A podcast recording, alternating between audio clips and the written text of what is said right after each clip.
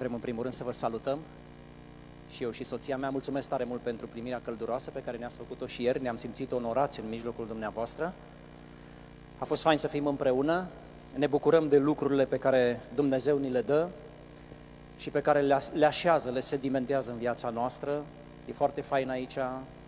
Dumnezeu lucrează în mijlocul dumneavoastră, lucrează în mijlocul nostru, pe unde mergem prin țară, este un timp de seceriș, este un sezon în care se strâng acum uh, recoltele, pur și simplu, și numai cine nu întinde mâna nu va culege, am spus. Oriunde am mers, uh, această atmosferă spirituală vorbea despre, despre faptul că dacă biserica își întinde brațele și e pregătită să primească oamenii care sunt disperați și oamenii care sunt în căutarea lui Dumnezeu, Dumnezeu va lucra în viața acestor oameni.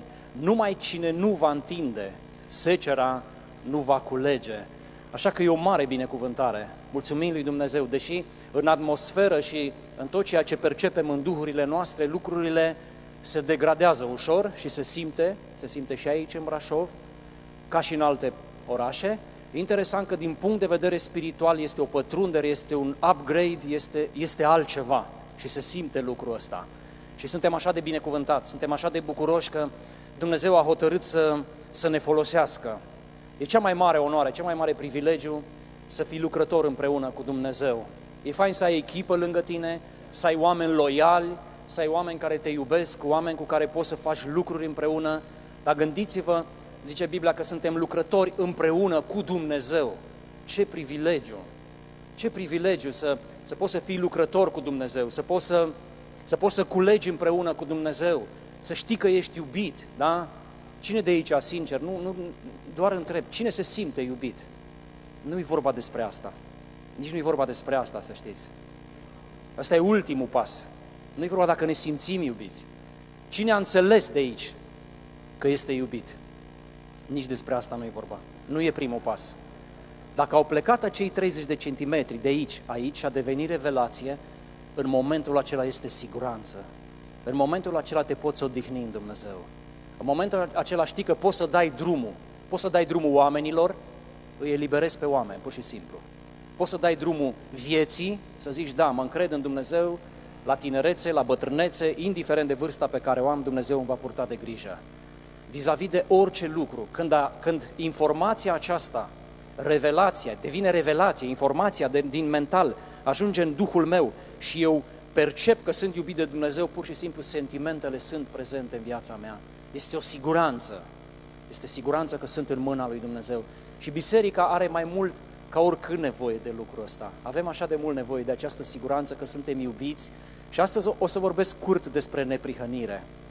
Interesant, în biserica din Constanța slujim de șase ani. Anul ăsta am împlinit șase ani, de fapt cred că acum două săptămâni am, am sărbătorit și am vorbit mereu despre neprihănire, ce înseamnă să fii neprihănit prin credință, ce înseamnă să fii acceptat, ce înseamnă că ești mântuit prin credință. Și cumva noi ă, ne place să credem, cei care vorbim în față, că dacă am vorbit de 3, 4, 5 ori un lucru, în mod cert oamenii îl cunosc. Interesant că trec ani și stai de vorbă cu omul personal sau vine omul în consiliere să discute cu tine și îți dai seama că felul în care el interpretează lucrurile pe care tu le spui de la microfon sunt toate trecute prin filtrul minții, de fapt. Da? Omul funcționează mental și pentru că filtrul acela la 10.000 de kilometri trebuia schimbat. Dar el n-a fost schimbat. A fost lăsat acolo. I s-a spus într-adevăr că scrie în Corinteni că ești o făptură nouă, că în Hristos toate lucrurile s-au făcut noi. Problema că dacă filtrul nu a fost schimbat, intervine o confuzie în viața omului. Și omul este atât de supărat, atât de confuz, și dacă înainte era confuz în lume pentru că era îndreptățit să fie confuz pentru că trăia în întuneric, acum l-a primit pe Isus, a primit bucuria mântuirii, dragostea din tâi și trec ani de zile și el realizează că totuși undeva în viața de credință a rămas la un anume nivel. Și parcă e un nivel peste care el nu mai reușește să treacă. Da, suntem o făptură nouă. Dar de ce în viața mea lucrurile sunt cum sunt? Da, eu sunt iubit de Dumnezeu, da? De ce am percepțiile, de ce am sentimentele, de ce, de ce trăiesc sub vinovăție, de exemplu? Și am zis, ok, vreau să vorbesc despre, despre neprihănire. Și duminica trecută, Mario s-a auzit a doua oară mesajul ăsta, ești binecuvântată, aleluia, soția mea, am vorbit bisericii despre neprihănire. Și unii vedeam pe fața lor cum, dintr-o dată, au înțeles despre ce este vorba. Dar eu am mai vorbit Poate nu atât de adânc, dar am vorbit despre neprihănire. Și miercuri aveam un curs, primii pași, și am vorbit puțin ce înseamnă să primești ceva din partea lui Dumnezeu. Și a stat cineva acolo și a zis, nu se poate așa ceva, dar totul e gratis, totul e așa pur și simplu. Nu, nu, asta nu merge, n-are cum. Înțelegeți? Și am văzut cumva este în noi, în noi, când spun în noi, vorbesc de oamenii născuți din nou, oamenii care trăiesc cu Dumnezeu. Există cumva în noi o împotrivire naturală, prin naștere, da? o împotrivire care ține de omul vechi, atenție, foarte, ea, ea e importată. Am făcut import și export la anumite lucruri din viața veche, le-am adus în viața nouă, le-am atașat acestei creații noi, care, care suntem în Hristos, și cumva nu, am, nu, nu ne-am debarasat de anumite lucruri, le-am luat după noi. Da? Și este important să înțelegem ce înseamnă să fii neprihănit. Da? Ce înseamnă să fii copilul lui Dumnezeu. Și aș vrea Romani, capitolul 10, dacă se poate pune, vă rog, cu versetul 17. Ăsta a fost motivul pentru care mi-am dorit să fiu aici, ca să pot să citesc. Este mai simplu, de pe scenă era mai greu. Așa, dacă vedem aici, spune așa, astfel dar, credința vine în urma auzirii, iar auzirea vine prin cuvântul lui Hristos. Amin. Primul pas este așa de important, dragii mei, să înțelegem cuvântul lui Hristos. Noi nu ne vom ridica mai sus de cunoștința pe care am primit-o, atenție. Primul pas este cunoștința. Întotdeauna cuvântul lui Dumnezeu, atunci când noi ne înfigem adânc rădăcinile în cuvânt, acesta este primul pas, cunoștința. Apoi Duhul lui Dumnezeu ia această cunoștință și o coboară mai în jos la nivel de revelație în Duhul nostru. Și dintr-o dată cuvântul acela prinde viață. Dintr-o dată nu mai este ceva teoretic pentru mine, ci dintr-o dată se întâmplă ceva. Mi-aduc aminte, eram în Brașov, începusem școala biblică și aveam șase luni de credință când l-am primit pe Isus și am avut o carte mică de Kenneth Hagin, cum să primești cuvânt Rema. Și am înțeles ce înseamnă să primești cuvântul Rema, efectiv la șase luni, din momentul acela. Nu că înainte Biblia nu ar mai fi fost vie, dar dacă de două ori pe zi sau de trei ori pe zi luam cuvântul lui Dumnezeu să-l citesc, eram hrănit de fiecare dată. Duhul Sfânt îmi vorbea prin cuvântul Rema și astăzi, după 28 de ani, este modalitatea principală de călăuzire a lui Dumnezeu. Zice că auzirea vine prin cuvântul lui Dumnezeu, credința de acolo vine, dragii mei. Cu alte cuvinte, te poți ruga, Doamne, eu vreau credință. Și într-un anume context biblic cineva a spus, Doamne, mărește-mi credința. Atenție, eu spun, citește cuvântul.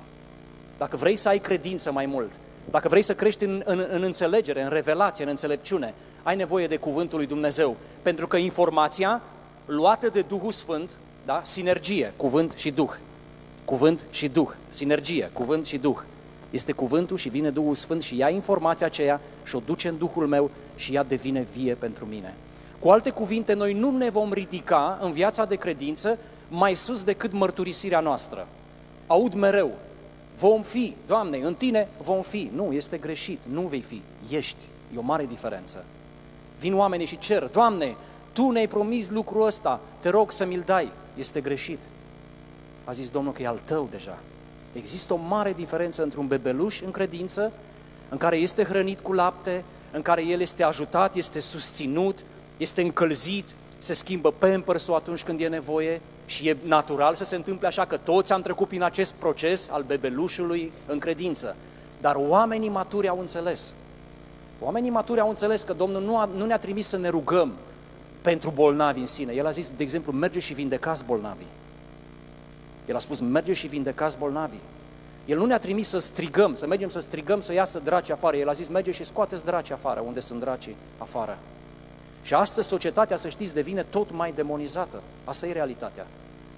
Astăzi copii de 12-13 ani ne rugăm pentru ei și ei sunt eliberați. Copii de 12-13 anișori. Încă creștinii au o problemă cu asta, au o întăritură în mintea lor, crezând așa ceva, nu se poate. Nu se poate. Înțelegeți? Și am întrebat un asemenea copil care se manifesta și am zis, cum ai intrat în el? Și a zis așa, prin oameni. Demonul a spus, prin oameni. Prin oameni maturi, adică. Înțelegeți?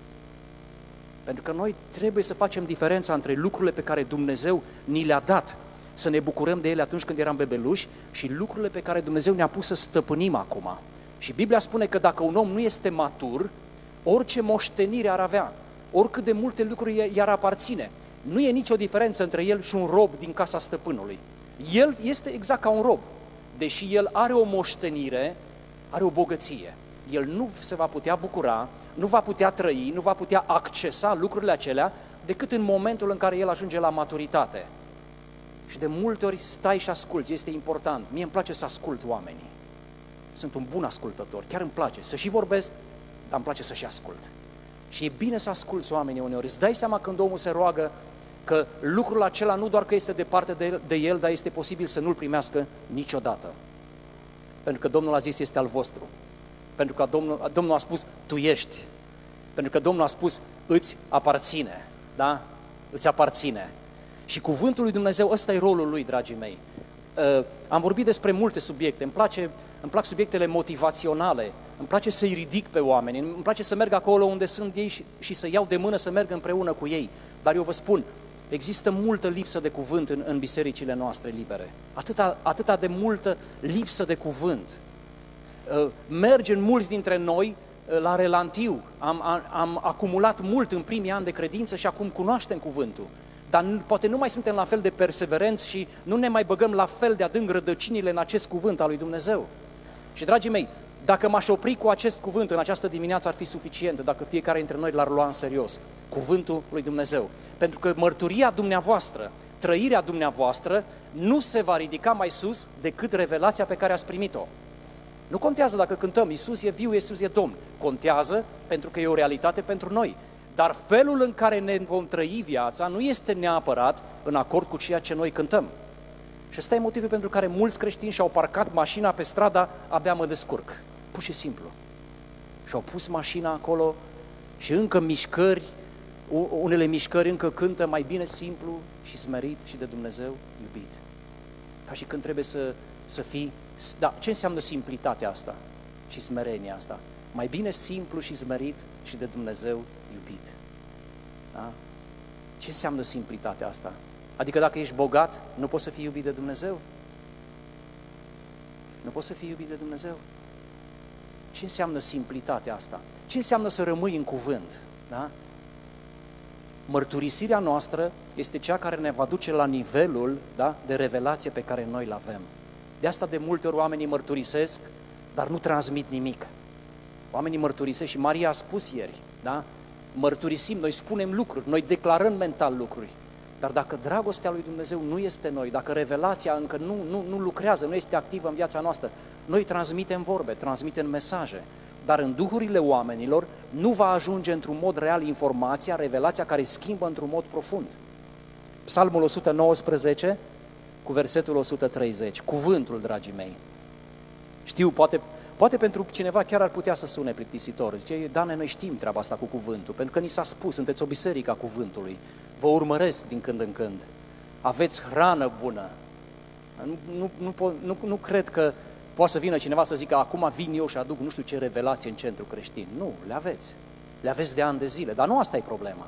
Ideea este câți ne-am aliniat cu această revelație într-un mod real, nu doar mental, în așa fel încât ea să ne schimbe și să ne transforme viața încât eu când mă duc înaintea lui Dumnezeu, eu nu cerșesc. Eu nu cerșesc. Eu știu ceea ce mi-aparține. Eu știu ceea ce este al meu.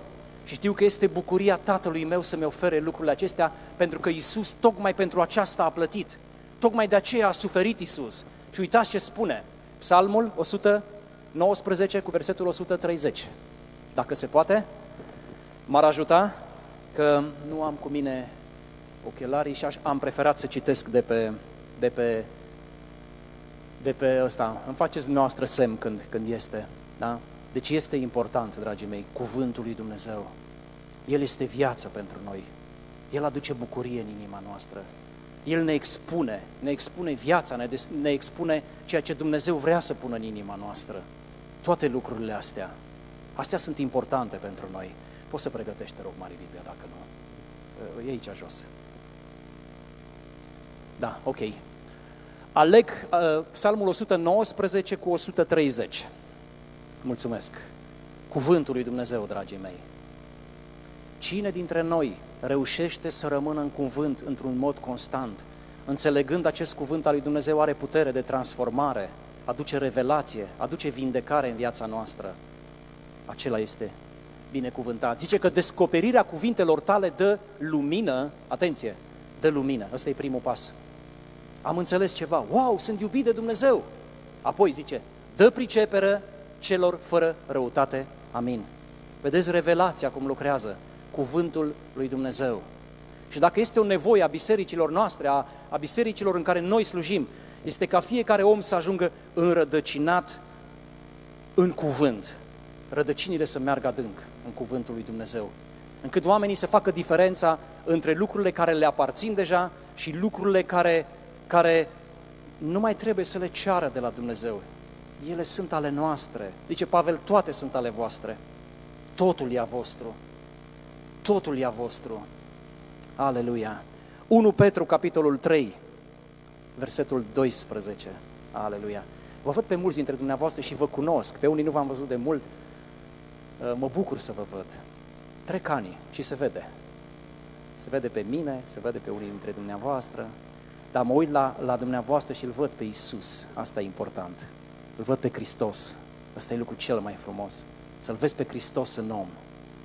Să ai siguranță. Psal 1 uh, Petru, capitolul 3, versetul 12. Da? Îl văd pe Isus și ăsta e lucrul cel mai important. Noi nu suntem aici să ne copiem unii pe alții. Nu trebuie nimeni să devină copia mea. Eu nu sunt standardul, standardul e Isus. Noi nu ne copiem unii pe alții. Nu, nu trebuie să ne robotizăm unii pe alții. Dar dacă nu rămânem în cuvânt, începem să ne robotizăm unii pe alții. Eu spun un lucru și toată lumea se aliniază la lucrul ăla. Și când îl întreb unde scrie, zice, da, nu știu, zice, da, te-am auzit pe tine duminică că ai spus asta. Păi eu puteam să zic orice. Nu? Tu trebuie să verifici, tu trebuie să cauți. Și cuvântul zice, cuvântul tău dă lumină, dă pricepere celor fără răutate. Auziți? Căci ochii Domnului sunt peste cei neprihăniți și urechile lui iau aminte la rugăciunile lor, dar fața Domnului este împotriva celor ce fac răul. Și acum ajungem la neprihănire. Nu o să fie lung mesajul, nu vă speriați. Neprihănire. Biblia spune că ochii lui Dumnezeu privesc, scrutează pământul. Urechile lui Dumnezeu sunt ațintite asupra pământului să vadă pe cine? Pe cei care sunt neprihăniți. Pe cei care sunt neprihăniți și urechile lui Dumnezeu ascultă strigătul unui om neprihănit. 1 Ioan, capitolul 2, versetul 28 și 29. Dragii mei, la ce vă gândiți? Nu-mi răspundeți, dar la ce vă gândiți un om neprihănit? Ce înseamnă pentru dumneavoastră un om neprihănit? Da? Urechile lui Dumnezeu și ochii lui Dumnezeu sunt ațintite asupra omului neprihănit. Vă rog, o singură persoană care vrea să zică scurt, neprihănit. Adică? Mulțumesc. Da? Foarte bine, a fost super. Și acum copilașilor rămâneți în el, auziți? Pentru că atunci când se va arăta el, să avem îndrăzneală și la venirea lui, să nu rămânem de rușine și depărtați de el. Și 29? Dacă știți că el este neprihănit, auziți, e vorba de Dumnezeu, da? Să știți și că oricine trăiește în neprihănire este născut din el. Amin. Amin. Acum pregătim Roman 5 cu 17. Neînțelegerea neprihănirii este un obstacol major în calea credinței. Acum ajungem la neprihănire. Dragii mei, știți ce am observat? De ce oamenii nu au îndrăzneală înaintea lui Dumnezeu? Sunt câteva obstacole care împiedică pe oameni să aibă, atenție, credință și îndrăzneală înaintea lui Dumnezeu. Noi citim în evrei, veniți cu îndrăzneală la scaunul Harului. Sunt câteva lucruri care îi împiedică pe oameni. Unii spun vinovăția, atenție, nu e vinovăția, Vinovăția e generată de ceva. Nu e vinovăția în sine care te împiedică.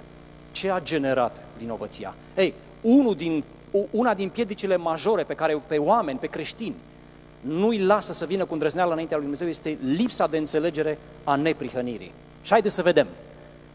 Dacă deci prin greșeala unuia singur moartea a domnit prin el singur, cu mult mai mult cei ce primesc în toată plinătatea harul și darul neprihănirii vor domni în viață prin acel unul singur care este Hristos, amin.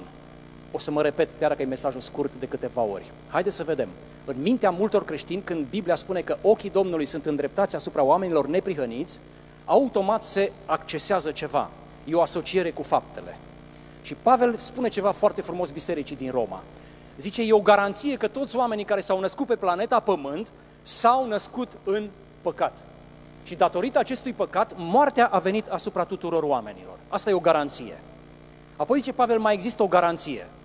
Că așa cum în Adam toată lumea a fost făcută moartă, despărțită de Dumnezeu, în Hristos, toți cei care acceptă cine este Isus și cine suntem noi, Hristos este neprihănit, este Fiul lui Dumnezeu, el s-a arătat în această lume ca să ia păcatele mele. Doamne, sunt un păcătos, iartă-mă și curățește-mă. Orice om în Hristos zice că a primit darul neprihănirii. Darul neprihănirii. Și acum se creează acest conflict, ok, neprihănirea. Haideți în această dimineață, spune păstorul bisericii, să ne rugăm cu credință, că avem o persoană bolnavă în mijlocul nostru. Frate, vino și tu te rog. Și fratele deja se gândește, el vine pentru că l-ai chemat în față, e biserică, poate dacă e și cineva mai timid, nu o să te refuze. Dar el deja știe. El știe că se roagă și nu o să-i fie ascultată rugăciunea. Pentru că toată săptămâna chiar n-a apucat să citească Biblia. Și chiar n-a citit-o. Și el știe că vine aici și oricât de tare țipă, Doamne, în numele lui Isus, eliberare. Și el știe deja de pe scaun că nu se va întâmpla nimic. Pentru că lipsa înțelegerii și a revelației ce înseamnă neprihănirea, îl împiedică să aibă această îndrăzneală înaintea lui Dumnezeu. Ă, astăzi împlinim 25 de ani la sfat. Ne-am căsătorit acum 25 de ani. Mulțumesc. Nu vă zic de asta. Mulțumesc, dar mulțumesc tare mult. Și am primit ieri un cadou. Haideți să vă spun. Înapoi nu-l primești. Îți spun sigur asta. Fiți atenți ce zice Biblia. Zice că noi am primit darul neprihănirii. Orice persoană care a recunoscut că e păcătoasă și care are nevoie de Isus, Biblia spune că prin pocăință și naștere din nou, tu ai primit un dar. Atenție, darul acesta nu ți se ia înapoi, e foarte important. Apoi, neprihănirea este un dar și nu trebuie asociată cu faptele sub nicio formă. Este mare diferență. Cu alte cuvinte, dacă eu astăzi am citit Biblia dimineață, nu sunt mai neprihănit decât dacă nu aș fi citit Biblia în această dimineață. Dacă am postit săptămâna aceasta și m-am rugat, nu sunt mai neprihănit astăzi decât sunt dacă nu fac lucrul ăsta. Tâlharul de pe cruce, care a zis, Doamne, aduți aminte în împărăția ta, el a, a fost așa de neprihănit, iar când a plecat în veșnicie, imediat el a fost la fel de neprihănit. Doar trupul i s-a schimbat, a primit trup de slavă, că acolo zice Biblia că nu poți cu trupul de carne. Neprihănirea nu crește, neprihănirea nu scade, neprihănirea nu se schimbă. Neprihănirea prin rugăciune, prin post și prin participarea la toate întâlnirile bisericii nu va fi afectată. Pavel spune, Dumnezeu va dat darul neprihănirii. Altădată o să vorbesc despre asta. Ăsta e motivul pentru care el spune că vor domni în viață cei ce au primit acest dar al neprihănirii și au avut această revelație. Înțelegeți? Înțelegeți acum de ce Biserica lui Hristos nu domnește încă în multe locuri? Pentru că oamenii au înțeles greșit neprihănirea. Ei asociază neprihănirea a domni în viață, a avea siguranță, a avea demnitate, da? Atenție, Hristos ne-a zis să, să ne răstignim sinele, nu stima de sine. E foarte important. Hristos a zis așa, să, să-ți răstignești sinele, să-L pui pe cruce, nu stima de sine, nu să devin cârpă, spălătoare de vase. El n-a zis asta și să merg așa și mai bine simplu. Nu, nu, nu, Domnul n-a zis asta sub nicio formă. Și Pavel zice foarte frumos, motivul pentru care creștinii sunt înfrânți în secolul 21 este că îi asociază darul pe care Dumnezeu l-a dat cu cât de bine își trăiesc ei viața de credință. De fapt, ăsta e motivul pentru care nu poți să domnești. Ăsta e motivul pentru care te simți vinovat. Pentru că n-ai înțeles de fapt, sau n-am înțeles, că este un dar pe care Dumnezeu nu mi-l ia înapoi. Și neprihănirea, spune Biblia, este un dar. Este un dar pe care noi l-am primit. Și un dar atât de măreț că în momentul în care l-ai înțeles, pur și simplu a citi Biblia devine bucurie. Îți dai seama, măi, dar eu nu citesc Biblia ca să, să bifez astăzi. Eu nu mă duc la întâlnire să mă vadă nu știu cine. De fapt, eu sunt neprihănit, eu domnesc în viață. Atenție, în această viață, zice Biblia, nu dincolo. Acolo n-ai nevoie să domnești. Aici trebuie să domnești. Aici e bătălia, aici e întunericul, aici e lupta cu vinovăția, aici e lupta cum să faci să, să, să câștigi bunăvoința, dragostea, bunătatea lui Dumnezeu din lipsă de revelație.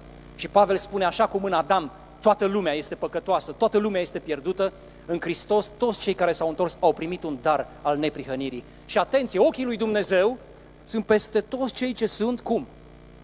neprihăniți, neprihăniți. Rugăciunea, postul și lucrurile, discipline spirituale sunt consecințele revelației acestui dar. Eu sunt neprihănit, sunt acceptat de Dumnezeu. Acum înțelegeți de ce Ilie zice Biblia că era un om cu aceleași slăbiciuni ca și noi. Care slăbiciuni? Frică, depresie, descurajare, își dorea să moară. Dar zice că neprihănitul acesta când s-a rugat, Dumnezeu a închis și Dumnezeu a deschis cerul. Wow, dintr-o dată capătă sens. Uite că nu mai e diferență așa. Uite că nu sunt sfinți care zboară cu aripi. Sunt oameni ca și mine care trec prin depresie. Dintr-o dată, pentru că darul neprihănirii este ceva ce Dumnezeu ți l-a dat cu bucurie și cu mână largă, pentru că ai recunoscut că ai nevoie de Isus ca Domn și Salvator. Cu alte cuvinte, în această dimineață, oricine a făcut legământ cu Hristos, ești neprihănit. Ești neprihănit nu pentru că ai citit Biblia, ești neprihănit pentru că ai recunoscut că ești un păcătos și că ai nevoie de Isus. Și apropo, am spus bisericii, sunt oameni cu o teologie foarte falsă în biserică. Noi suntem păcătoși. Dacă ești păcătos, pocăiește-te. Dacă ești păcătos serios, pocăiește-te. Pentru că păcătoșii vor merge în suferința eternă, zice Biblia. Întoarce-te la Dumnezeu dacă ești păcătos. Am spus, unii au evoluat, au zis, noi suntem păcătoși, iertați. Nu, Biblia zice că ești neprihănit, ești pus deoparte pentru Dumnezeu. Dumnezeu te vede așa cum l-a văzut pe Hristos. E acel schimb de la cruce în care Dumnezeu a luat vinovăția, întunericul meu și mi-a dat neprihănirea, darul neprihănirii. Dane, cel mai frumos dar pe care ți-l dau. Și spuneam bisericii, am întrebat la noi, a pățit cineva odată? E cineva care a dat un dar și l-a cerut înapoi? O mână ridicată. A, a pățit cineva? Sincer, ai dat un dar și după aia l-ai cerut înapoi? Mâna sus. Nu e nimeni. De ce crezi că Dumnezeu ar fi altfel? De ce crezi că Dumnezeu îți dă darul neprihănirii? Și după aia zice, ok, n-ai citit Biblia, dă-l aici. Discutăm data viitoare. De ce credem noi că Dumnezeu ar face lucrul ăsta? Când Pavel spune bisericii din Roma, nu veți reuși să domniți în această viață decât dacă ați primit această revelație a darului neprihănirii, că sunteți plăcuți înaintea lui Dumnezeu. Că voi dacă veți citi Biblia săptămâna asta mai mult, nu veți fi mai plăcuți și mai iubiți de Dumnezeu. Pentru că Dumnezeu vă iubește pe baza neprihănirii, nu pe baza cititului Bibliei. Aia e altceva. Aia e altceva. Și astfel noi asociem neprihănirea cumva cu ceva din comportamentul nostru. Asta e motivul pentru care fratele care stătea depresiv săptămâna trecută aici și nu-l auzeai nimica, dintr-o dată duminica viitoare urlă, Iisus e Domnul și, și zic, mă frate, dar ce s-a întâmplat cu tine? Pa, am avut un timp grozav săptămâna asta cu Dumnezeu. Dintr-o dată el pe baza faptului că a citit Biblia și s-a rugat, în el a, a, a crescut sentimentul de, de importanță, de neprihănire, de plăcere, de plăcut înaintea lui Dumnezeu. Să știți, noi când păcătuim, apostolul a presupus că noi mai păcătuim, știți? Zice în Ioan, dacă cineva, dacă cineva. El a presupus, mă, s-ar putea să păcătuiți. A zis, dacă cineva mai păcătuiește, avem la Tatăl un mijlocitor. Neprihănirea nu ți se ia înapoi dacă ai păcătuit. Neprihănirea nu ți este știrbită. De aia poți merge cu îndrăzneală. Când ai căzut în oroi, te-ai ridicat imediat știind că nu ești diferit în ochii tatălui, te așteaptă tata. Dar diavolul îți va spune, stai liniștit că ești murdar. Nu ești murdar și cum, cum, cum te-au tratat în societate alții sau familia sau părinții, te-au dat deoparte pe baza faptelor, a meritelor. Așa e și Dumnezeu. Du-te, nu te du la Dumnezeu, fugi de El, că nu meriți de fapt. Dacă ar ști frații din biserică cum ești, dar când ai această revelație a neprihănirii, ai înțeles. Apostolul a zis, da, că cineva a păcătuit, să-și mărturisească păcatul. Că neprihănirea lui e la fel înaintea lui Dumnezeu. Dumnezeu nu l-a coborât două clase mai jos. El a rămas la fel. Ești la fel. Și Iacov spune, dacă cineva e bolnav, chemați pe prezbiterii bisericii. Dacă, și el a, a dat cu presupusul Iacov. A zis, bă, dacă se întâmplă să păcătuiești, mărturisește păcatul.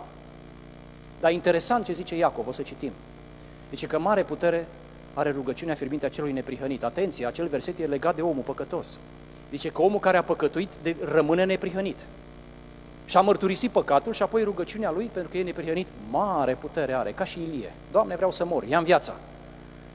Și zice Iacov, omul ăsta care și-a dorit moartea, care era depresiv, puternic cu bărbații, fricos cu femeile, omul ăsta când a strigat la Dumnezeu s-a deschis cerul. Pentru că Ilie avea revelația, eu sunt neprihănit, nu pentru că uh, practic niște discipline spirituale. Revelația lui Ilie era următoarea, eu sunt neprihănit pentru că cred în Cel ce este veșnic. Aleluia! Și, dragii mei, dacă vrem să domnim în viață, dacă vrem să ne liniștim odată, în sfârșit, să ne găsim o dignă, uf, slavă lui Dumnezeu, știți ce bine e să fii neprihănit? Oh, e fain, e fain, nu trebuie să mai muncești, nu trebuie să impresionezi, nu trebuie să cerșești mila lui Dumnezeu, e bucuria Tatălui să stea ce a pregătit pentru tine. Neprihănirea e un dar. Nu te pun să ridici, să ridici mâna dacă ai citit Biblia în această dimineață. Să știi că n-a crescut neprihănirea, dar nici nu încurajez asta. Eu nu încurajez lipsa de citire a Bibliei sau de rugăciune sau post, dar vreau să scot doar ceva în evidență important. În mintea multor creștini s-a creat o confuzie. Ei nu înțeleg că atunci când păcătuiesc, nu își pierd neprihănirea, își pierd sentimentul, simțământul de neprihănire. Neprihănirea rămâne la fel. Noi suntem la fel. Doar cumva în noi e sentimentul că ceva între noi și Dumnezeu, gata, s-a terminat. Dumnezeu ne retrogradează. De-aia zice apostolul, dacă cineva a păcătuit, mărturisiți-vă păcatele, ca să vă reprimiți nu neprihănirea, că neprihăniți rămâneți, aleluia, să vă reprimiți sentimentul, simțământul de neprihănit, știind că nu e nimic între mine și Dumnezeu. Ăsta e motivul pentru care am avut trei ani de zile atacuri de panică, cinci ani de zile, trei ani au fost foarte gravi. Eram păstor de biserică, atunci nu păstoream biserica asta grav de tot. Abia ieșeam din casă, nu puteam să plec la muncă.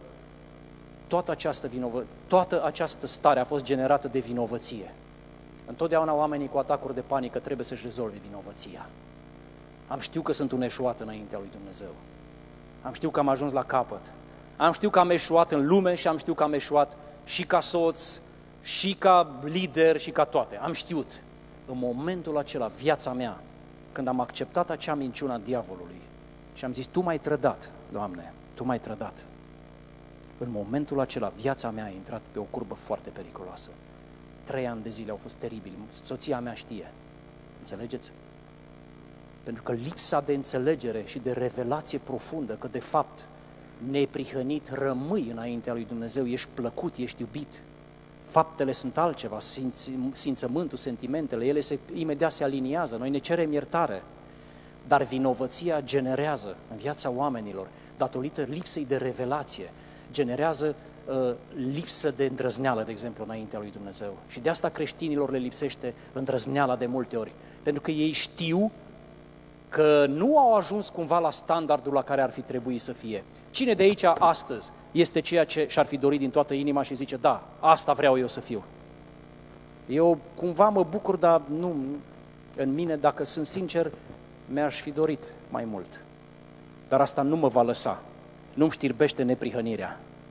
Nu știrbește poziția înaintea lui Dumnezeu. Trebuie cumva să-mi găsesc eu liniștea cu chestia asta, înțelegeți? Dar nu e cu Dumnezeu. Și e important să, să, să, să facem diferența, dragii mei. Și astfel spune aici, cu alte cuvinte, Pavel face două afirmații aici, dragii mei. Prin credința din inimă se capătă neprihănirea. Dacă crezi că Isus e Domnul și ai nevoie de Mântuitor, prin această credință mărturisită cu gura ți-ai primit neprihănirea, ești un om neprihănit.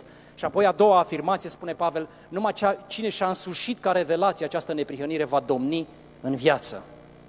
El nu va cerși la Dumnezeu. El nu va încerca să-L convingă pe Dumnezeu. El își va găsi liniștea în relația cu oamenii. El știe că dacă mâine dimineață se trezește târziu, n-a apucat să citească Biblia și fuge la servici, Dumnezeu nu va fi supărat pe el. Dar îl așteaptă Dumnezeu, el știe asta.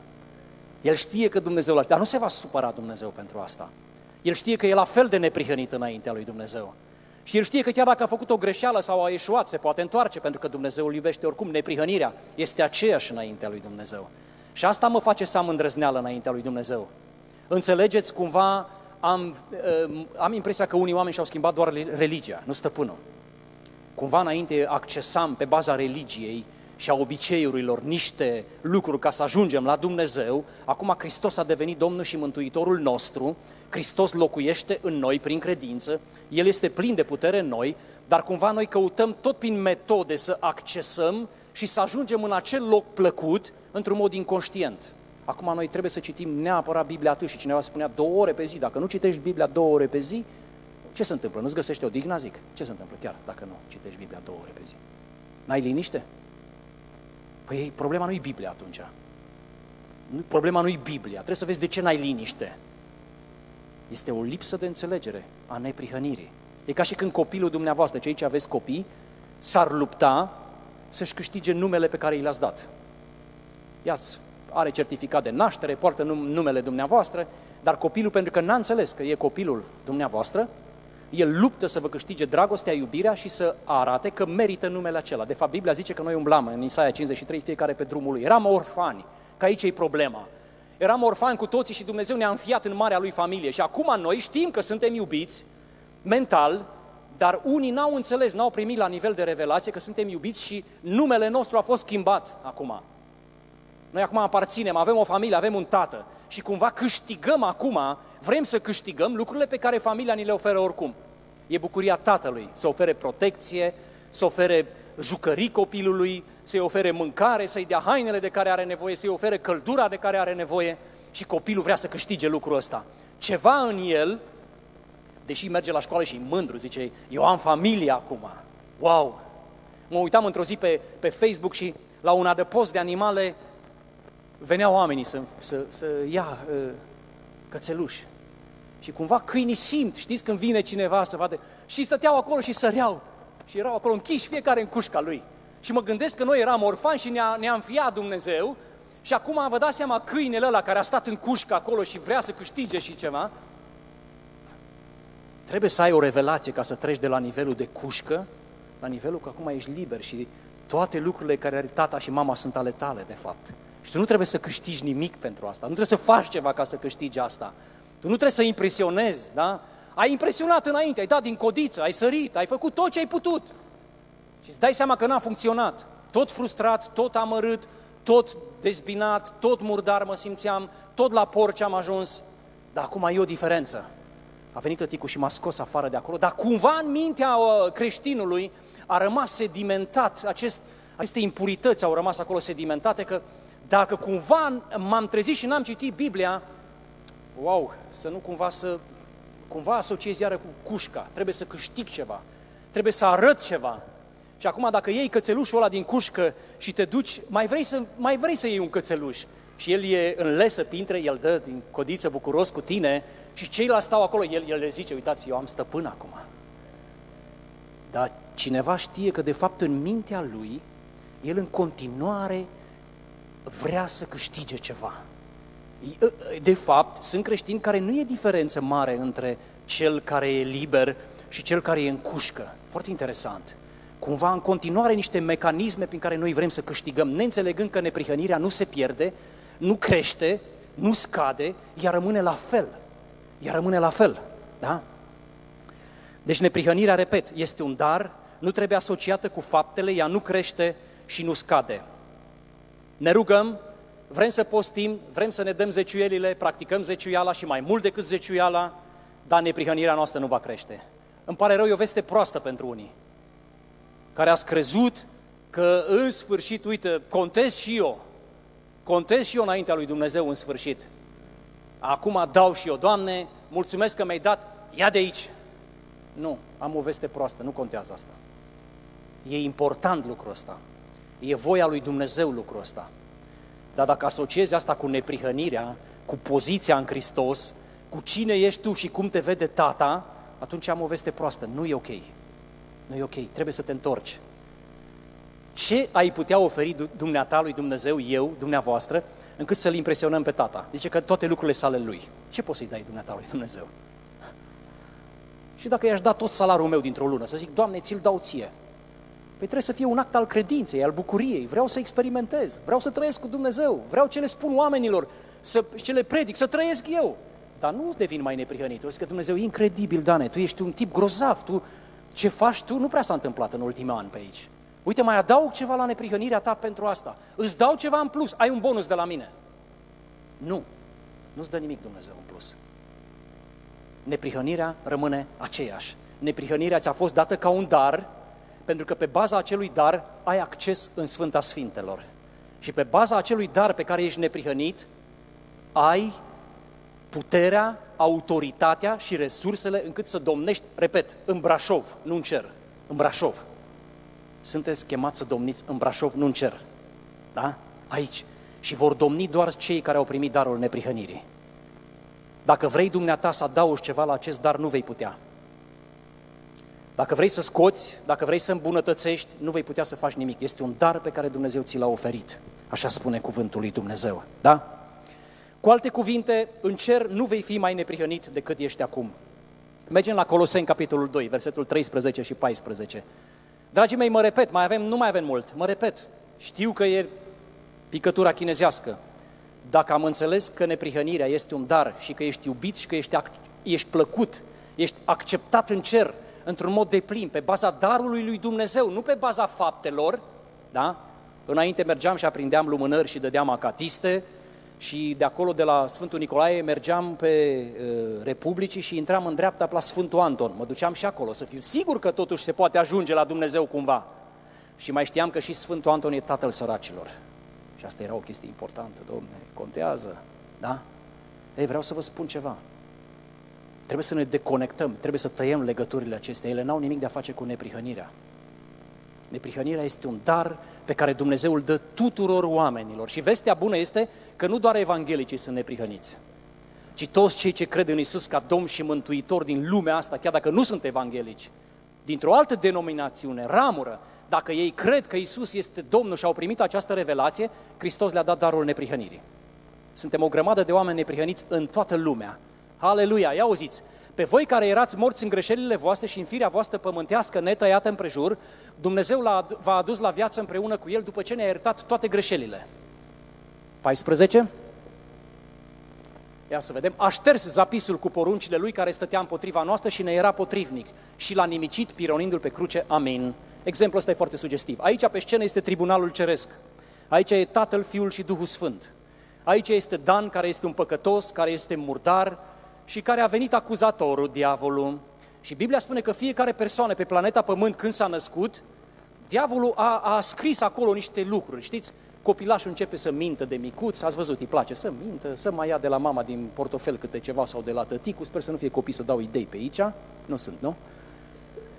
Apoi devine adolescent, începe și face niște lucruri care nu sunt ok și când devine adult, devine, face niște lucruri care astăzi nu vrem să le mai spunem. Ne este rușine de ele. Și eu stau aici, la masa aceasta, exact la cupitrul ăsta cum stau cu dumneavoastră. Acolo este tribunalul ceresc, Tatăl, Fiul și Duhul Sfânt. Și diavolul lângă mine. Și spune, aș vrea să spun câteva lucruri despre individul ăsta. Are 51 de ani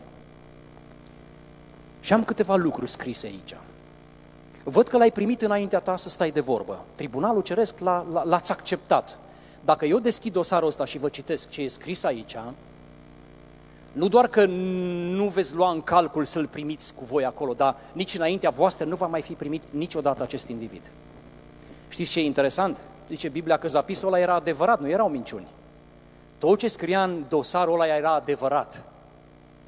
Și acum stă creștinul care l-a rugat pe Iisus să fie Domn și Mântuitor, dar care n-a înțeles că e neprihănit și stă acolo din lipsă de îndrăzneală, nu se roagă, vinovat, nu citește Biblia, n-are rost viața de credință, probleme de sănătate, anxietate, atacuri de panică și zice diavolul, acum o să deschid dosarul. Dacă nu pleacă acest individ din fața voastră, tribunalul ceresc, eu sunt nevoit să-i deschid dosarul și deschide dosarul. Și surpriză, creștinul Dan, 51 de ani, stă gârbovit, vinovat, oare mă iubește Dumnezeu, nu mă iubește, eu n-am citit Biblia săptămâna asta. Când deschide dosarul, dintr-o dată dosarul e gol. Wow! Și tribunalul ceresc vorbește. Și zice, acest individ, pe care îl numești tu individ, care, căruia îi lipsește revelația și stă într-adevăr gârbovit, este drept declarat neprihănit. Nu există nimic împotriva lui. Nimic care să-l acuze, nimic care să-l facă murdar, nimic care să ne facă să-l respingem, să-l dăm la o parte. Acest individ este copilul meu, zice tatăl, pentru că a acceptat darul neprihănirii. Când Biblia spune că suntem neprihăniți, zice că tribunalul ceresc, în urma procesului care a avut loc, și a venit diavolul cu dosarul acolo să-ți pună toată viața înainte, tribunalul ceresc a spus nu există nicio probă în, în, în, împotriva acestui om. El este fiul meu și el este neprihănit. A, deci nu pentru că a citit Biblia este fiul tău, nu. Dar va posti mai mult și va fi privilegiat, nu. El este neprihănit pentru că este fiul meu prin pocăință și credință, mărturisirea cu gura. Și astfel noi suntem neprihăniți și Pavel spune numai cine au înțeles ce înseamnă să fi declarat de tribunalul ceresc, fără vină, fără vinovăție, doar acela va domni în viață. Acum n-are nimeni, dar uh, uh, la noi am folosit un exemplu. Am șofarul. Da, ne imaginăm că ăsta e un bebeluș și am dat exemplul ăsta. M-am dus la maternitate, la surori, la cunoștințe care ne chemau să vedem bebelușul și n-am văzut nicio mamă luând bebelușul în brațe și reproșându-i trecutul. Foarte interesant. N-am văzut. Vi s-a întâmplat? Să vedeți un bebeluș și să-i spună, dar nu ți-e rușine, mă, că m-ai făcut de rușine și pentru noi românii contează foarte mult. Chiar vreau să vă întreb pe cei ce sunteți părinți și tot ați reproșa copiilor că ce o să zică lumea. Am, am o întrebare, ce a zis lumea până la urmă, chiar? Serios, ce a zis lumea? A zis ceva? Doar eventual puțină nefericire copiilor. Asta da. Dar lumea n-a zis nimic, credeți-mă. Absolut nimic. Și stă mama cu copilul și creștinul, care nu s-a maturizat și n-a primit revelația, vine diavolul și zice, da, tu știi ce ai făcut, mă? Și copilul zice, da, da, eu sunt născut în familia lui Dumnezeu, eu sunt neprihănit. Opa, a pierdut diavolul ceva. Stai, stai, stai, că poate nu-i matur. Auzi, ai citit tu săptămâna asta Biblia? Ai citit Biblia? Și creștinul care nu are revelația, intră în polemică la nivel mental, neînțelegând că el e neprihănit pentru că s-a născut în familia lui Dumnezeu. El are îndrăzneală, el are curaj, el este iertat pe baza neprihănirii pe care a primit-o. Astfel nu există niciun părinte care să-i reproșeze copilului în maternitate trecutul, pentru că copilul nu are un trecut. Și apostolul zice, voi sunteți neprihăniți. Copilul a crescut. Dacă cineva, dacă a păcătuit, mărturisește păcatul. mărturisește păcatul, rămâi la fel de neprihănit. Nu s-a schimbat nimic în relația ta cu Dumnezeu. Acel sentiment și simțământ de neprihănire pe care l-ai pierdut, de fapt, ți este dat înapoi. Dar neprihănirea ta nu a fost afectată cu nimic. Tribunalul Ceresc te-a declarat drept. A spus că tu ești neprihănit. A spus că nu citi tu Bibliei. Dacă înainte acatistele și lumânările îmi dădeau sentimentul de neprihănire, acum cad într-o mare capcană dacă cred că cititul Bibliei și postul mă vor face neprihănit. Nu, sub nicio formă. Ele sunt discipline spirituale. Dar neprihănirea rămâne aceeași. Cu alte cuvinte, ești la fel de plăcut înaintea lui Dumnezeu. Adică Hristos ia păcatul tău legal și îți oferă prin pocăință și naștere din nou viață veșnică sau darul neprihănirii. Cât de bun este Dumnezeu. Aveți voie să, să-i mulțumiți lui Dumnezeu dacă vreți. Puteți să lăudați pe Dumnezeu dacă vreți. Sincer. Ăsta e darul neprihănirii. Ăsta e darul neprihănirii.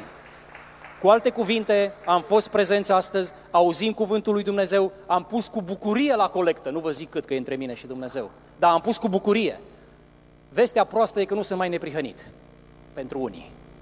Pentru unii. Care încă vor să-L impresioneze pe Dumnezeu. Care încă vor să acceseze neprihănirea proprie.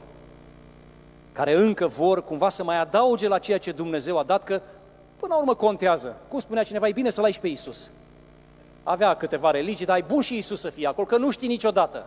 Unul îți repară mașina, altul dacă ți se sparge țeava în casă, dacă ți se arde instalația, e bun și Isus pe acolo, să fie și El acolo. Nu, nu e așa. Creștinismul nu e așa. Creștinismul înseamnă eu sunt un păcătos, sunt murdar, am nevoie de, de, de tine, Iisuse, ca Domn și Mântuitor.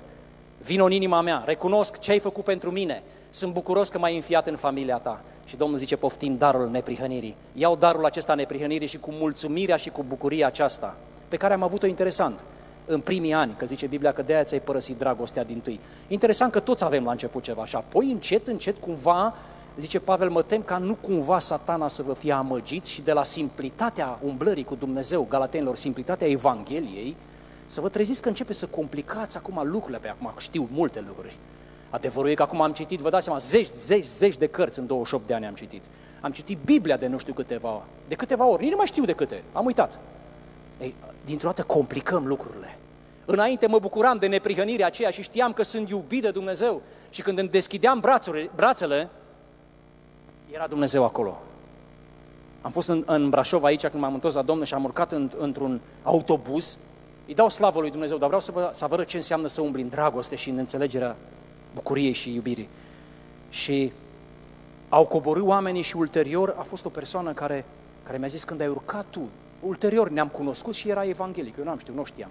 A zis, nu știam cine ești cum, dar când ai urcat în autobuz, am simțit cum s-a schimbat toată atmosfera. Erau acele perioade când am fost operat de hernie, m-am întors la Domnul și stăteam 6-7 ore pe zi cu bucurie și citeam Biblia. Era o foame și o desfătare și o încântare. Ei, cumva ne-am pierdut-o asta. Eu acum aș putea să vă zic câteva învățături foarte faine. Întrebarea e dacă mai am bucurie. Întrebarea e dacă învățăturile alea mă fac mai neprihănit sau nu. Mai bun decât dumneavoastră. De aici Pavel să n-ai venit o părere mai înaltă despre sine, că toți suntem egali înaintea lui Dumnezeu. Suntem, avem funcții diferite, roluri diferite, dar neprihăniți suntem toți înaintea lui Dumnezeu. Și astfel Tribunalul Ceresc ne-a declarat, ăsta nu e un individ. Chiar dacă el umblă ca un individ, într-adevăr, din lipsă de revelație, umblă ghebos, umblă lipsit de bucurie, vinovat, da, am făcut, da, l-am eșuat, n-am... Chiar dacă e așa, el e fiul meu, și Tatăl Ceresc niciodată nu-și trădează familia. Tatăl Ceresc niciodată nu renunță la copiii lui. Tatăl Ceresc are grijă și aprovizionează familia lui. Înțelegeți? Și chiar dacă tu spui, diavole, că ăsta e un individ, e fiul meu și e iubit de mine, și caută din nou Tatăl prin multe mijloace să mă atragă de lângă El, să, să, să înțeleg dragostea Lui și bunătatea Lui. Și dintr-o dată îmi dau seama cât de prost am putut să fiu. Se, se folosește cuvântul ăsta sau nu pe la Sfinți? Nu. Cât de prost am putut să fiu 20 de ani să alerg după ceva ce mi-era dat cu bucurie, gratis. Cum am simțit eu vinovat? Cum am putut să pun în cârca lui Dumnezeu lucruri care n-au avut nimic de a face cu Dumnezeu? Cum de am fost așa de păcălit? Pentru că mi-a lipsit revelația. Pentru că mi-a lipsit înțelegerea că de fapt eu sunt drept înaintea lui Dumnezeu. Eu sunt la fel de drept astăzi cum, cum am fost în prima zi care am recunoscut la sala tractorul, pe scări afară, am zis, Doamne, sunt un păcătos, vin în inima mea. N-a crescut neprihănirea cu nimic. Revelația ar trebui, înțelepciunea ar trebui, dar neprihănirea nu. Ea este la fel. Ne apropiem de final. Și astfel neprihănirea, dragii mei, zice foarte clar, da? Neprihănirea este un dar. Am dat exemplul ăsta și îl dau și aici. Ce ești? Femeie sau bărbat? De ce ești bărbat? Că? E bun, e corect, așa m-a făcut Dumnezeu, dar eu n-am nicio treabă cu Dumnezeu, nici cu relația cu Dumnezeu. De ce ești bărbat? Corect, aleluia, așa te-ai născut. Sunt bărbat pentru că m-am născut bărbat. Pot să zic că sunt camion, eu tot bărbat rămân. Dacă ești femeie, ești femeie pentru că te-ai născut femeie.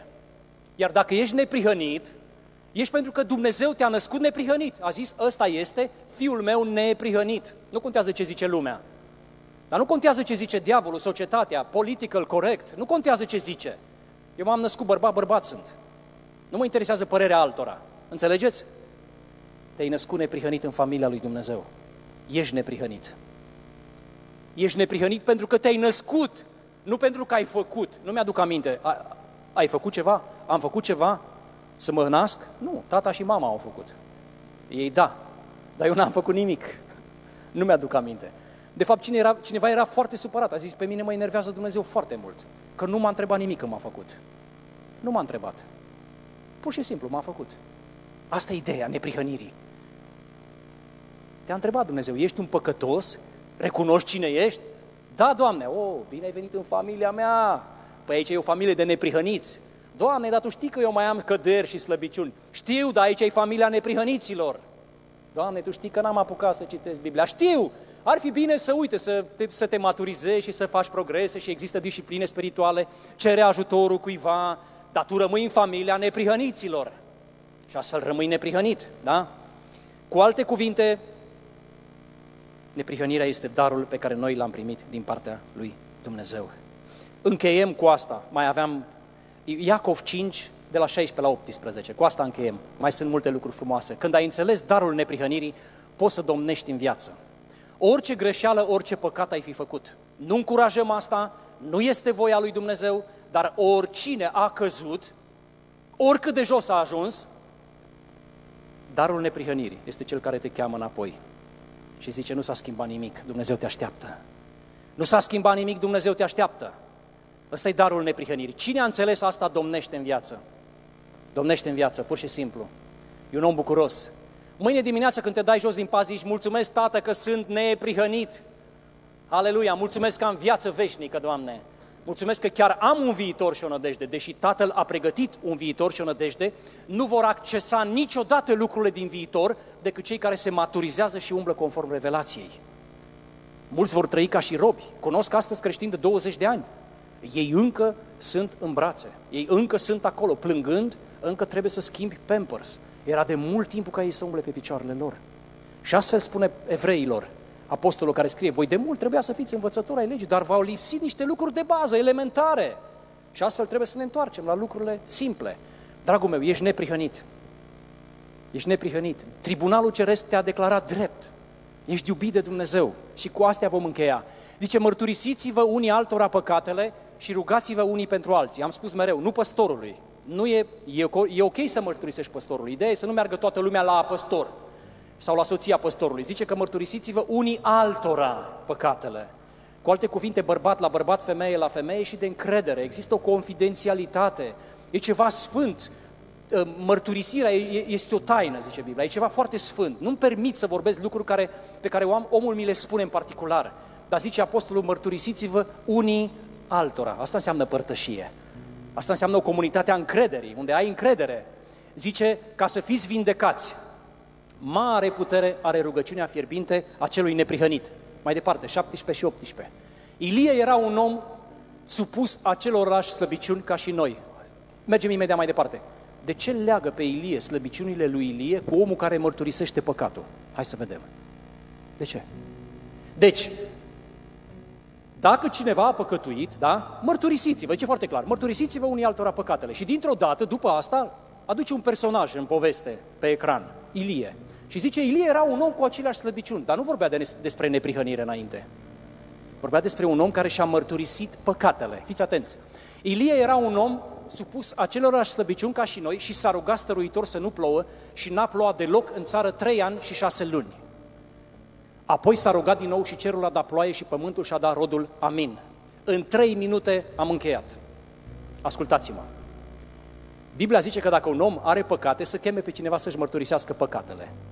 Pentru că Ilie n-a fost perfect deloc. De fapt, Ilie s-a uitat în popor și a văzut că preoții s-au ascuns. Biblia zice că Obadia i-a băgat în peșteri, dacă citiți cartea Obadia, zice că i-a băgat câte 50 în peșteri, i-a băgat și i-a ascuns și le dădea de la masa împăratului apă și mâncare pe ascuns acestor proroci adevărați. Obadia i-a ascuns. De asta Ilie a zis, eu am rămas singur, Doamne. Da? Fiți atenți. Și Ilie vede că e, nu mai e ploaie și ei, ei au spus clar, una din însușirile lui Bal este că el aduce ploaie. Pe lângă sexualitate, ploaia era un atribut direct pentru Bal. Bal aduce ploaie. Și acum să ne gândim noi că nu zice Biblia. Profetul lui Dumnezeu umblă prin națiune și vede națiunea distrusă, pur și simplu. Și ce zice oare? Ce credeți că a zis Ilie? Doamne, oamenii ăștia spun că Bal aduce ploaie.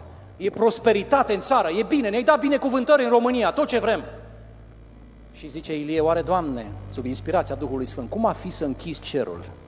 Să le ales că nu baldă ploaie. Și atunci Dumnezeu zice, du-te, și se duce la Ahab și la Izabela și zice, nu o să mai plouă decât la cuvântul meu. O, o fi început să râdă, ei erau cu băutură, chef de chef, bucurie, cânta Florin Salam, nu știu cine cânta, dar bucuroși toți. Bal ne dă ploaie, nu ne interesează pe noi. Și pleacă Ilie. Și aici când descrie apostolul, descrie pe acel Ilie din momentul când a plecat la Izabela și la Ahab și acel Ilie care s-a rugat, a plouat și a fugit și a stat de vorbă cu Dumnezeu. Cu alte cuvinte, Biblia spune că acest Ilie care avea depresie, care a avut frică, acest Ilie care avea aceleași slăbiciuni umane ca și noi, cuvântul lui, pentru că era neprihănit și rugăciunile lui erau pline de putere. Și el când s-a dus înaintea lui Dumnezeu, el n-a zis închide cerul pentru că eu sunt un tip grozav. A zis, eu sunt robul tău, Doamne, și tu m-ai făcut neprihănit prin credință. Dă un semn societății ăsteia. Și a zis, du-te, Dumnezeu. Și astfel zice apostolul Ilie, cel care era depresiv, care a fugit de o femeie, care și-a dorit să moară, care, care, care a ajuns într-o, într-o pasă destul de proastă, am zice noi. Acest Ilie, pentru că era neprihănit, când ăsta s-a rugat, cerul s-a deschis din nou. Pentru că mare putere are rugăciunea omului declarat neprihănit. Și apoi interesant zice, vorbește de noi. Deci așa să fiți și voi. Dacă cineva a păcătuit să-și mărturisească păcatele, nu fugi de Dumnezeu. Nu te îndepărta de biserică. Orice ai fi făcut, nu te îndepărta de Dumnezeu. Nu renunța. mărturisește păcatele exact ca și Ilie. mărturisește păcatele ca și Ilie. Pentru că rugăciunea ta, cum le-ai mărturisit, neprihănirea nu s-a schimbat, e aceeași. Dar ți-ai, ți-ai primit sentimentul, simțământul de neprihănire și tu te-ai rugat cu îndrăzneală. Te-ai rugat cu îndrăzneală și cerul s-a deschis. Dacă un om care își dorește să moară, care e depresiv și fricos, poate să închidă, să deschidă cerul și cu asta am încheiat. Zice apostolul, și voi puteți să închideți și să deschideți cerul, pentru că sunteți neprihăniți. Sunteți neprihăniți. Aș vrea să mă rog așa cum stăm. Aș vrea să mă rog în numele Lui Isus. Sunt atâtea lucruri frumoase. Îmi cer iertare, cred că am depășit cu un sfert de oră sau, nu știu, cu... Așa... Sunt multe lucruri frumoase. A păcălit diavolul oamenii, crezând, crezând că trebuie să-L impresionez pe Dumnezeu. Și eu vreau să mă rog, dacă cineva dintre cei care stați aici în sală, dragii mei, aș vrea să ne ridicăm în picioare, haideți să, să ne ridicăm un pic, să ne conectăm. Dacă doarme vecinul, trezește-l acum, ai timpul să trezește-l. Poate cineva a dormit, a fost ungere și puh, trezește-l. Deci s-a terminat, în sfârșit, hai, e ok acum, putem pleca. Auziți, dragii mei, e o treabă serioasă. Noi nu ne dăm seama. Dacă nu acceptăm verdictul cerului că ești drept și neprihănit, vei începe să accesezi neprihănirea proprie. Și de acolo te-ai lipsit de Hristos, zice Pavel Galatenilor. Acolo te-ai despărțit, acolo, acolo cerul nu mai e deschis. Acolo vine vinovăția, acolo vine suferința, acolo vin, vin lucrurile care nu ar trebui. Lucrurile pe care Dumnezeu nu le-a avut niciodată, dar pentru oamenii care umblă în neprihănire proprie, ei se expun, spune cuvântul lui Dumnezeu. Tu ești declarat neprihănit și dacă cineva e aici, te simți vinovat, stai înaintea lui Dumnezeu. Pentru că astăzi Dumnezeu ți-a spus că ești neprihănit nu pentru că ai citit Biblia, lucru care Dumnezeu spune să-l faci în continuare. Ești neprihănit pentru că El te-a declarat neprihănit prin pocăință de păcate și mărturisire că El e Mântuitorul. Cereți iertare. Spune, Doamne, iartă-mă, iartă-mă. Dacă cineva are ceva de mărturisit mai important, îți dai seama că nu-i cadru, nu-i momentul, ești bărbat, caută în săptămâna asta, stai de vorbă cu un alt frate din biserică și spune-i lucrul ăla, nu lăsa între tine și Dumnezeu. Și recapătă sentimentul, simțământul de neprihănire, nu neprihănirea că ea o aveai oricum. Mulțumesc, Tată, pentru cuvântul Tău, este adevărul, Doamne. Și adevărul Tău întotdeauna ne eliberează, Doamne. Mulțumesc că ne-ai făcut neprihăniți, nu pentru că am meritat, nu pentru că am fost grozavi, ne-ai făcut neprihăniți prin darul neprihănirii, Doamne. Și ăsta e motivul pentru care putem domni în viață, Doamne. Domni în viață. Noi nu suntem victimele cosmosului, a universului, a diavolului. Nu, sub nicio formă. Noi domnim în viață. Dar ne-am răstignit sinele, nu stima de sine. Sinele e acolo. Mulțumesc din toată inima, Tată Ceresc. Te rog să ne ierți oriunde am umblat în neprihănire proprie, Doamne. Unde am căzut în această capcană, crezând că dacă facem lucruri, atunci ceva se va adăuga. Va fi un surplus acolo. Iartă-ne, Doamne. Iartă-ne. Mândria noastră ne-a făcut să facem asta. Iartă-ne și curățește-ne, Doamne. Spală-ne cu sângele Tău, te rugăm, Doamne. Apostolul spunea celor ce le veți comunica că păcatele sunt iertate, au fost iertate și celor ce le veți ține vor fi ținute. Noi nu, nu noi dezlegăm, nu noi legăm păcatele, noi comunicăm. Dacă ai mărturisit, Dumnezeu te-a iertat. Ești iertat, ești liber de acele păcate. Biblia spune că ele sunt șterse din cartea de aducere aminte. Diavolul avea o carte pe care Hristos a pus-o pe cruce, dovezile au fost rupte. Acum zice că cei neprihăniți, cuvintele lor sunt notate într-o carte de aducere aminte. Mulțumesc, Tată! Vă binecuvântez în numele Domnului Isus. Vreau să las pacea lui Dumnezeu în locul acesta. Mulțumesc pentru primirea pe care ne-ați făcut-o. Fie ca Dumnezeu să deschidă cerul și să elibereze toate resursele de care aveți nevoie. Fie ca Dumnezeu să elibereze și să, să dea din plin această bucurie a neprihănirii în mijlocul dumneavoastră, încât fiecare să se bucure că e neprihănit înaintea lui Dumnezeu. Vă binecuvântez cu uși deschise într-un mod supranatural și suveran în numele Lui Isus. Acolo unde au fost blocate uși, drumuri, în numele Lui Isus, în numele Lui Isus deschid aceste drumuri și aceste uși în numele Lui Isus. Tot ceea ce este în conformitate cu voia Lui Dumnezeu, deschid în numele Lui Isus. Este deschis, lanțurile sunt rupte. Închisorile au fost deschise în numele lui Isus. Obezile de fier au fost drobite în numele lui Isus. Și Tată, trimit cuvântul Tău. Zice, cuvântul i-a vindecat. Trimit cuvânt de vindecare și de restaurare în numele lui Isus. Prin sunetul acestui șofar, în lumea vizibilă și invizibilă, declar că tot ceea ce Dumnezeu a spus despre această adunare se va împlini și se împlinește în numele lui Isus. Tot ceea ce Domnul Isus a eliberat în această adunare va fi și este eliberat, împlinit în timpul lui Dumnezeu în numele lui Isus. Tot ceea ce Dumnezeu a spus despre această adunare este da și amin în numele lui Isus.